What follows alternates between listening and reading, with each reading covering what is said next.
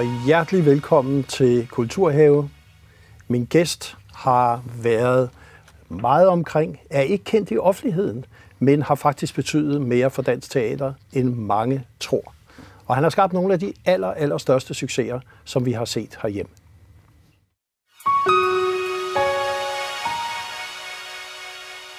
Og hjertelig velkommen teaterdirektør Niels Bo Valbro det nye teater. For det, det, det er det nye teater, vi selvfølgelig kommer til at snakke noget om her. Ja. Men øh, når nu seerne ikke rigtig kender dig, for det tror jeg faktisk ikke, de gør, for du er ikke en, der ligesom er i alle medierne hele tiden, øh, så må vi vel starte fra begyndelsen. Og du var, før du måtte skrive under som 18-årig, så var du det, man kalder impresario og havde dit eget lille firma, og bookede faktisk store kunstnere dengang. Ja, det er rigtigt. Det, øh, det havde jeg lang tid før jeg var, var myndig, og det er også rigtigt, at øh, det gav jo den udfordring, ikke kunne med retskyldig virkning skrive under på, på, på, på kontrakter. Og det, det, du bookede dengang, hvad var det?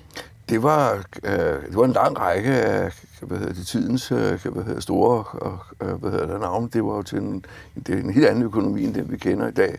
Øh, den der gang i hvad hedder, 70'erne, der kan koste gasolin 800 kroner for en aften, Sebastian altså 260. 800 kroner for ja. gasolin? Okay, ja. ja. Så er det mange år siden. Ja, ja. ja mange år siden. Men det var også noget med, der er en historie om, at øh, du skulle booke øh, Victor Borg.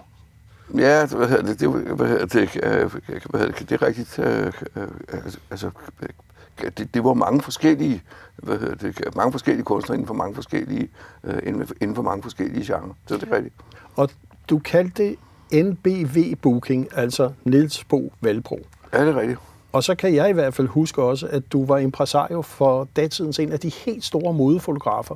Måske en af de første, der kom til Paris og ligesom fik en form for international karriere, Gunnar Larsen. Ja, det? Øh, øh, vi co-producerede i en lang overrække det, der hed Mutter Vangato, som var et... Øh, som var et øh, show, der turnerede rundt i hele verden.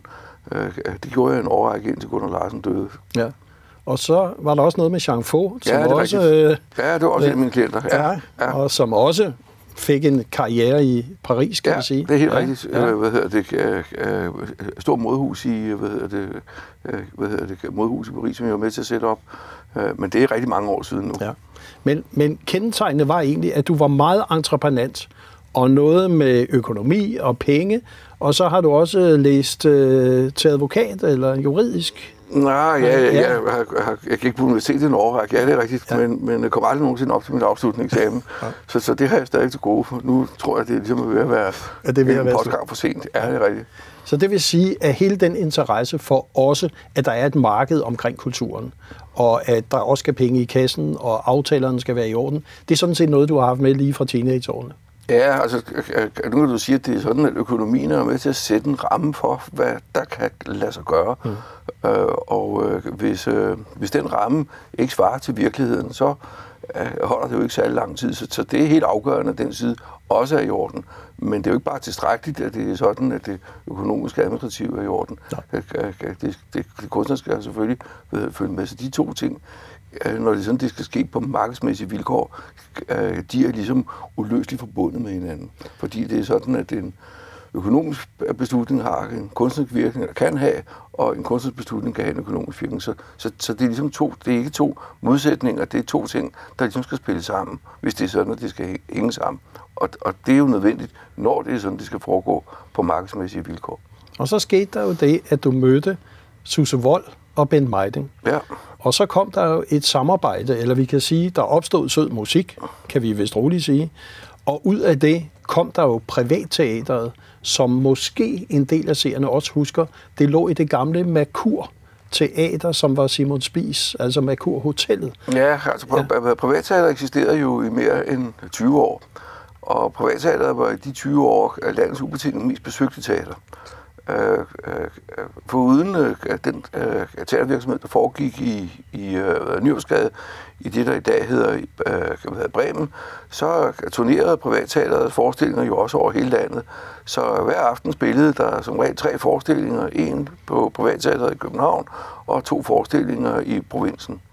Og det var øh, forestillinger, som øh, inden for genren øh, farse, lydspil og øh, hvad drama, det var altså ikke musikforestillinger, men øh, taleforestillinger. Det var forestillinger, der var karakteriseret af, eller havde det gennemgående træk, at øh, det var absolut super stjernebesat, alle forestillingerne. Og man kan roligt sige, at Susse Vold og Ben Meiding, der er der, så igen tog privatliv op, og som blev en fantastisk succes for privatteateret. Ja, og så altså, var en forestilling, vi spillede uh, non-stop i, så vidt jeg husker, næsten to år. Og da forestillingen var færdig, var den set af en halv million publikummer. Uh, en rekord i dansk teater, der ikke blev overgået før uh, Phantom of the Opera blev sat op på, på den nye teater. Og det er den dag i dag stadigvæk dansk teaterhistorisk næsten mest sete, øh, næsten mest sete forestilling.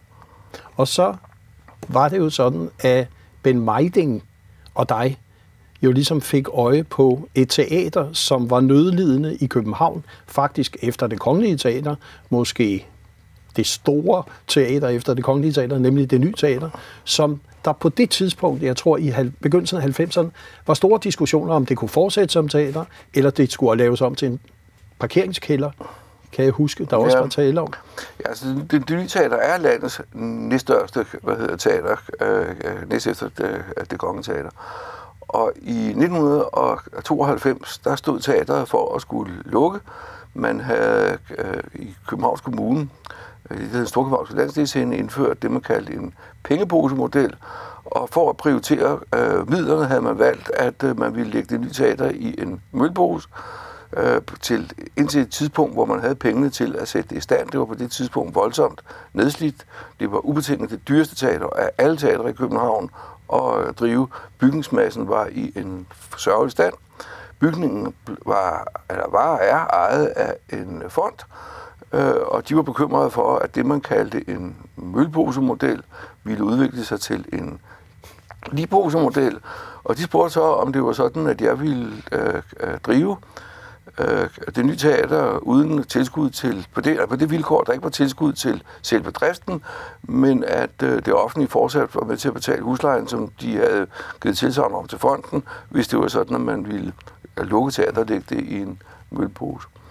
Og det sagde jeg så ja til under forudsætning af, at det var sådan, at Ben Meiding ville gå ind og tage en del af øh, hvad hedder det, driftsansvaret, fordi jeg også havde privatteater ved siden af eller samtidig. Og det sagde han så ja til, og Bent var så med de tre første år, inden han øh, stoppede.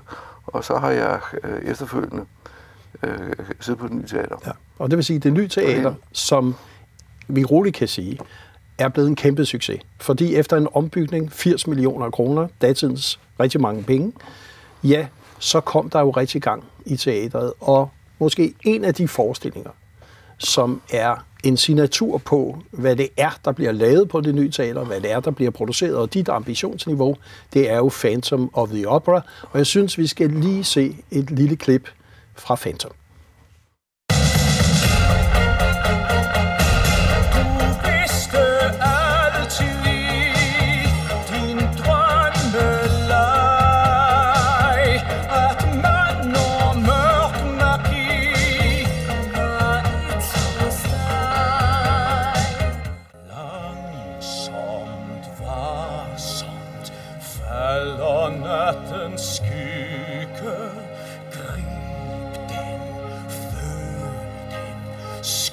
Som noget smykke.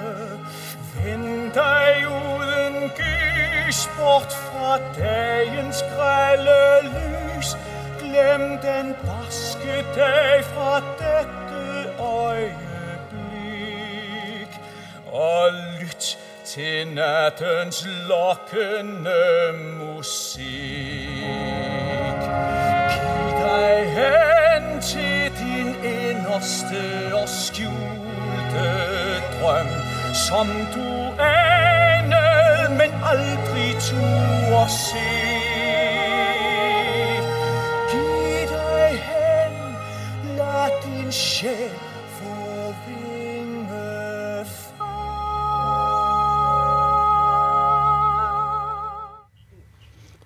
Ja. Fantastisk forestilling. Fantastisk forestilling. Ja, fantastisk forestilling. Øh, over en halv million mennesker. Ja, det kan ikke gøre det. Jeg tror kvart million. 3 kvart million. Ja. En befolkning på 5 millioner. Ja, det er 15 procent af landets befolkning, ja. øh, fra Skagen til Gæsser fra Esbjerg til øh, Bornholm fra 0 til 100 år. Ja. Nu, øh, helt sådan er det jo ikke forstået på den måde, at det der var en forestilling, som... Øh, der, der var rigtig mange genganger, og der er folk, der har set den her forestilling rigtig mange gange. Det er en forestilling, man kan se mere end en gang. Og, og det vil sige, at lige pludselig så kunne Danmark jo komme til at opleve, hvad man ellers skulle tage til New York eller øh, West End i London og så videre, for at se de store musicals. Virkelig i de helt store opsætninger. Og det har jo været kendetegnet for dig, at du faktisk har produceret lige så stort, lige så overdådigt, som de store internationale producenter. Ja, altså man kan sige, der, der er ovenkøbet nogle af de forestillinger, som vi har lavet på det nye teater, som i deres øh, opsætning i forhold til øh, fysisk produktion, altså dekoration og kostymer, har været større og mere omfattende end det, som har været øh, altså originalopsætningerne, eller uopsætningerne, enten på Broadway eller øh, hvad hedder det, New York. Øh, hvis man for eksempel kigger på en forestilling som The Producer, der spillede på det nye teater, eller en forestilling som Billy Elliot, det var faktisk forestillinger, der i deres fysiske produktioner var større end de var både i øh, hvad hedder, London og øh, London og New York. Men Phantom, som vi så glemt øh, af før, var jo med til også, at øh, altså det var, der, der, der er en tid i dansk musicalteater før og efter Phantom, fordi Phantom var med til, var ligesom et gearskifte, der var med til at løfte hele niveauet. Man kan sige, at det er sådan, at da det nye teater genåbnede i 1994, der, de forestillinger, der blev spillet i 1900, eller fra 1994 til år 2000, det var i sig selv med til at løfte hele niveauet. Og da Phantom så kom i 2000, så fik niveauet et løft, hvad hedder det, yderligere. Så der, der er ligesom, at der er før 2000, og der er efter 2000, og der er efter, 1900 og, øh, efter 1994. Og nu nævnte du selv øh, Billy Elliot, og ja. jeg synes lige, vi skal se også et lille klip fra ja. Ja,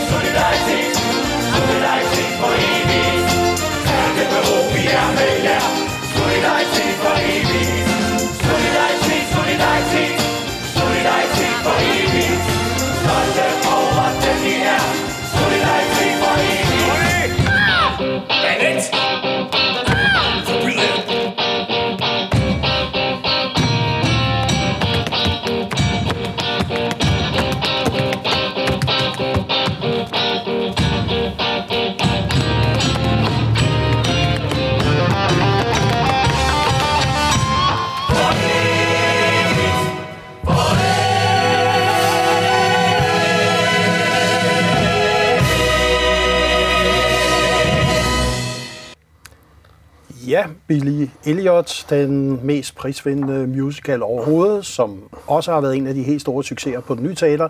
Og vi snakker med teaterdirektør Niels Bo Valbro fra det nye teater om hele den fantastiske rejse, det har været at redde teateret, få det op at stå, og dermed også blive et af de teatre, næst efter det kongelige teater, som måske har lavet et af de største aftryk herhjemme her i Danmark.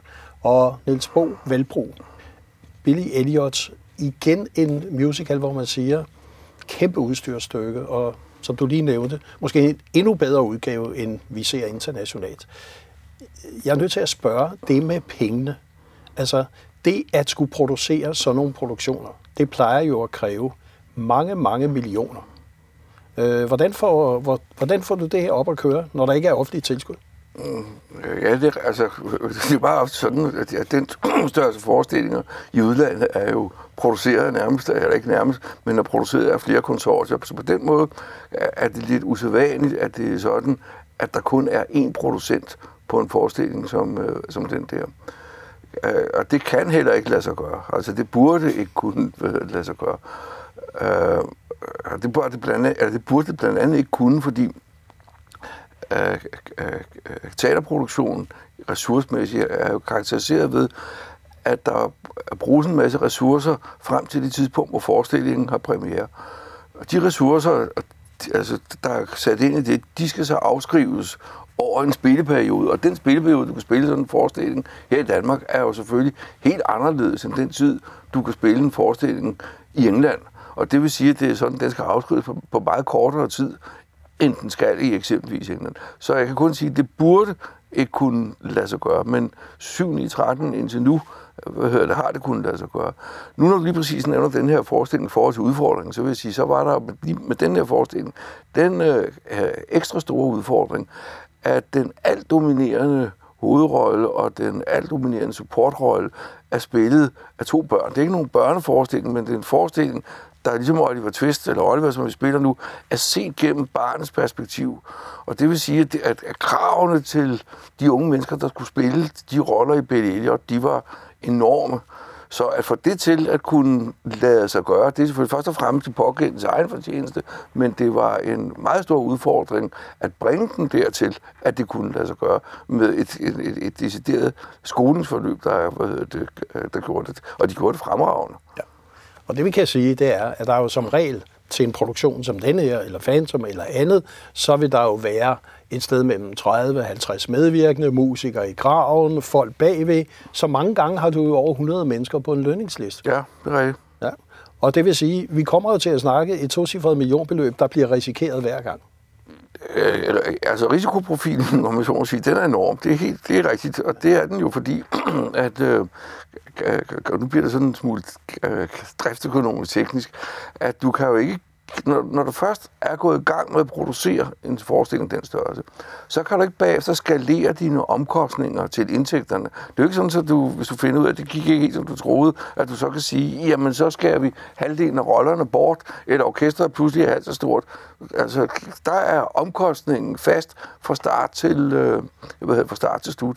Og det er rigtigt, det er, øh, mange af de forestillinger, de involverer 100 mennesker på arbejde hver dag, for at forestillingen kan gå over, hvad, kan gå over scenen, for ikke at tale om den tid, der er gået forud for, for, for, for før den første forestilling overhovedet øh, hvad hedder, spiller, øh, i forhold til en, en prøveperiode, og bygge den, fysiske, øh, bygge den fysiske produktion, konstruere kostymerne, sætte hele teknikken op. Det er jo sådan, hver gang vi laver en forestilling, så starter vi jo fuldstændig fra en nøgen scene, og det meget ofte er sådan, at hele scenen må bygges om, for at kunne for at kunne spille den pågældende, for at spille den pågældende forestilling. Så når du først har trykket på knappen, først har truffet beslutningen om, det er den forestilling, vi laver, så, øh, så har man påtaget sig øh, hele omkostningen uden mulighed for øh, på sønderlig vis efterfølgende, hvad hedder det, at korrigere. sig. ja, risikoprofilen, om jeg så må sige, den er, hvad, den er høj. Jeg plejer gerne at sige, at næste efter olieeftersøgning, så er det nok noget af det, der har den højeste risikoprofil. Og en af de ting, du så også lavede, dengang man også skulle bygge teateret om, det var jo at kigge på den kælder, der er under det nye ja. teater. En fantastisk kælder, hvor der jo var opmagasineret for 80-90 års teaterhistorie ja. og alt muligt andet. Og der gjorde I jo noget, hvor I lavede en teaterkælder. Der blev en restaurant med syngende tjener. Jeg synes lige, vi skal se et lille ja. klip der.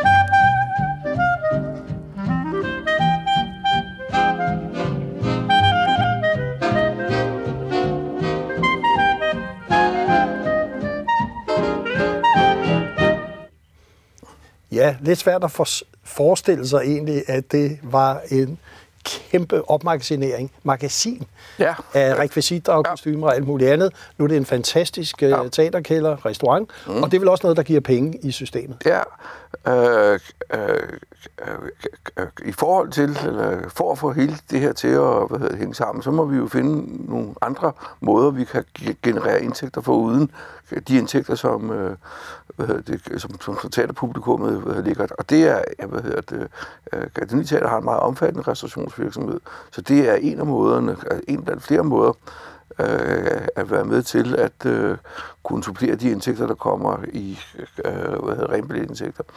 Øh, øh, før 1994, så var kælderen, det var, som du selv siger, et opbevaringssted for gamle dekorationer. Og der stod dekorationer dernede i kælderen, eller dekorationsdele, helt tilbage fra teaterets åbning i hvad hedder, 1908. Og det kan mene tidligere, hvor materialeomkostningen var større end arbejdslønnen, men det gør det ikke rigtig længere, det gør det ikke rigtig længere hvad hedder det, i dag. Så øh, Anders Dyrup, som, som tegnede hvad hedder det, gælderen, det man ser i dag, han begik efter min opfattelse en lille genistreg, for når man kommer ned i den kælder, så er det jo et, et fuldstændig fantastisk univers. Det er noget helt andet end det, der er ovenover jorden. Alligevel hænger det sammen med det, der er ovenover jorden. Det er stort og intimt på samme måde. Det er det emmer af mere end 100 års historie. Altså, øh, øh, nu har jeg jo gået i de lokaler i snart kvart århundrede, eller mere end kvart århundrede. Og øh, hvis der er gået nogle dage mellem, at jeg har været turen forbi i kælderen, så kan jeg stadig den dag i dag stande sig op og sige, tak skal du have. Det, det, det er utroligt. Altså, at et rum stadig kan have en fascinationskraft efter så mange år, så er det altså gjort, øh, så er det gjort rigtigt. Ja. Og man kan sige, ufattelig mange mennesker har jo gået igennem tilapparaterne, som vi siger, men også rigtig mange har fået en stor oplevelse dernede, ja. fordi det også er så meget andet end maden. Jeg tænkte på, Niels Bo, det der med, at du så også, foruden alle de her ting, også tænker på sådan lidt, at nu siger jeg, de lidt ældre skuespillere måske også skal have en chance og så videre og så videre. Jeg tænker lidt på en af de helt store succeser, der har været i de senere år. Det var Spillemand på en tagryg med Røgmert-priser og med Tommy Kenter og så videre. Øh, 75.000 mennesker, der også lige så den i første omgang. Ja. Øh, det med at sætte sådan en forestilling op, du er altså ikke bange for det kommercielle, det folkelige. Mm, nej, det er jeg ikke så bange for, for det er der ingen grund til at være, men, men øh, øh, øh, det kommercielle eller det folkelige i sig selv, det, øh, det hænger jo ikke sammen. Den forstand, det er sådan, at øh, de, øh, de, de skal jo kunstnerisk øh, det, øh, også hænge sammen. Og det synes jeg lige, vi skal se et lille klip fra Spilmanden fra ja. Tavre.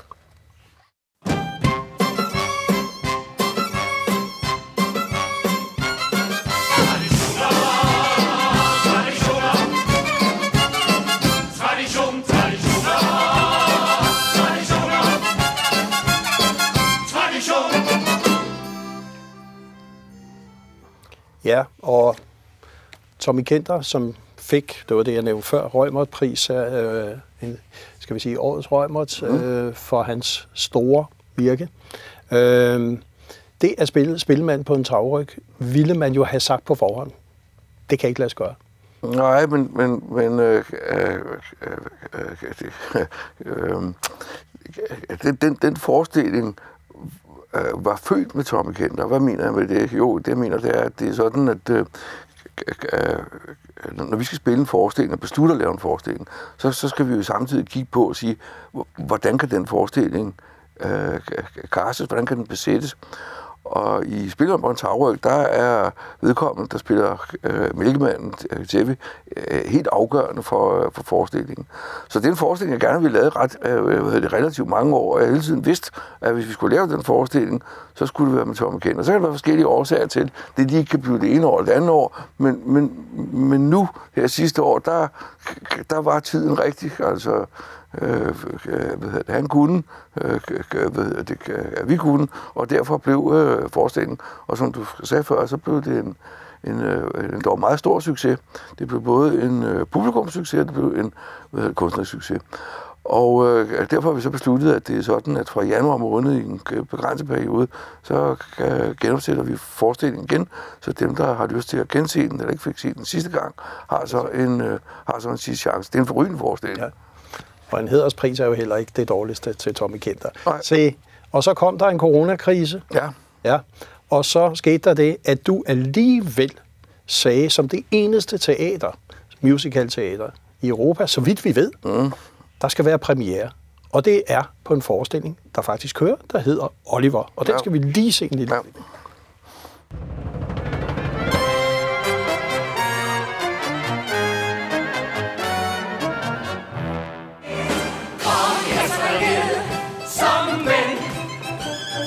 Selvom vi bliver kaldt os.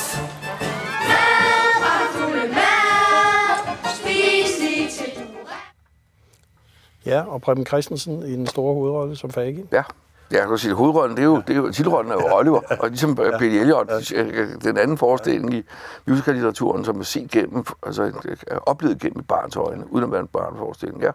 Og det, jeg tænkte, det er, det budskab, du gerne vil sende ved at spille en forestilling, hvor man kun kan være halvdelen af publikum mm. inde i teatret mm. i denne her coronatid, det er vel også at sige, at vi holder liv i teatret, og der er en tid efter corona. Ja, altså, øh, det der kan man sige, talermæssigt er et lys i, hvad hedder det, hvad hedder det lys i mørke, og øh, øh, øh, fra at gå fra at lukke alting ned, så er vi jo ligesom nu i en situation, hvor vi må lære på en eller anden måde at leve med det, at håndtere det, og stadigvæk få tingene til at fungere. Når det så kan fungere, på trods af, som du selv siger, at vi jo kun må have halvdelen af det publikum, væsentligt færre end halvdelen af det normale publikum. Det kan selvfølgelig ikke øh, hænge sammen, men det, øh, indtil nu har det kunnet lade sig gøre, øh, øh, øh fordi det er sådan, det, øh, det, det offentlige er gået ind og været med til at holde hånden, øh, hånden under øh, øh, kulturlivet. Øh, men jeg synes, at det er vigtigt, at, at, at der ligesom er det lys i mørket, og jeg synes, at det er vigtigt, at det er sådan, at vi holder gang i det frem for bare at lukke det hele ned. Og så må vi jo håbe, at på, inden for en overskuelig tid, at det er sådan, at vi får en vaccine, der gør, at vi kan vende tilbage til det normale. Men indtil da, der, der må vi ligesom finde ud af at lære at få det til at fungere endda. Og du skal have tusind tak for, at du kom herind og fortalte om, at der altid er muligheder, og at du ser i hvert fald selv lyset for enden af tunnelen, og glæder dig til at byde rigtig mange velkommen fremover på den nye teater. Tak fordi du kom. Tak, tak.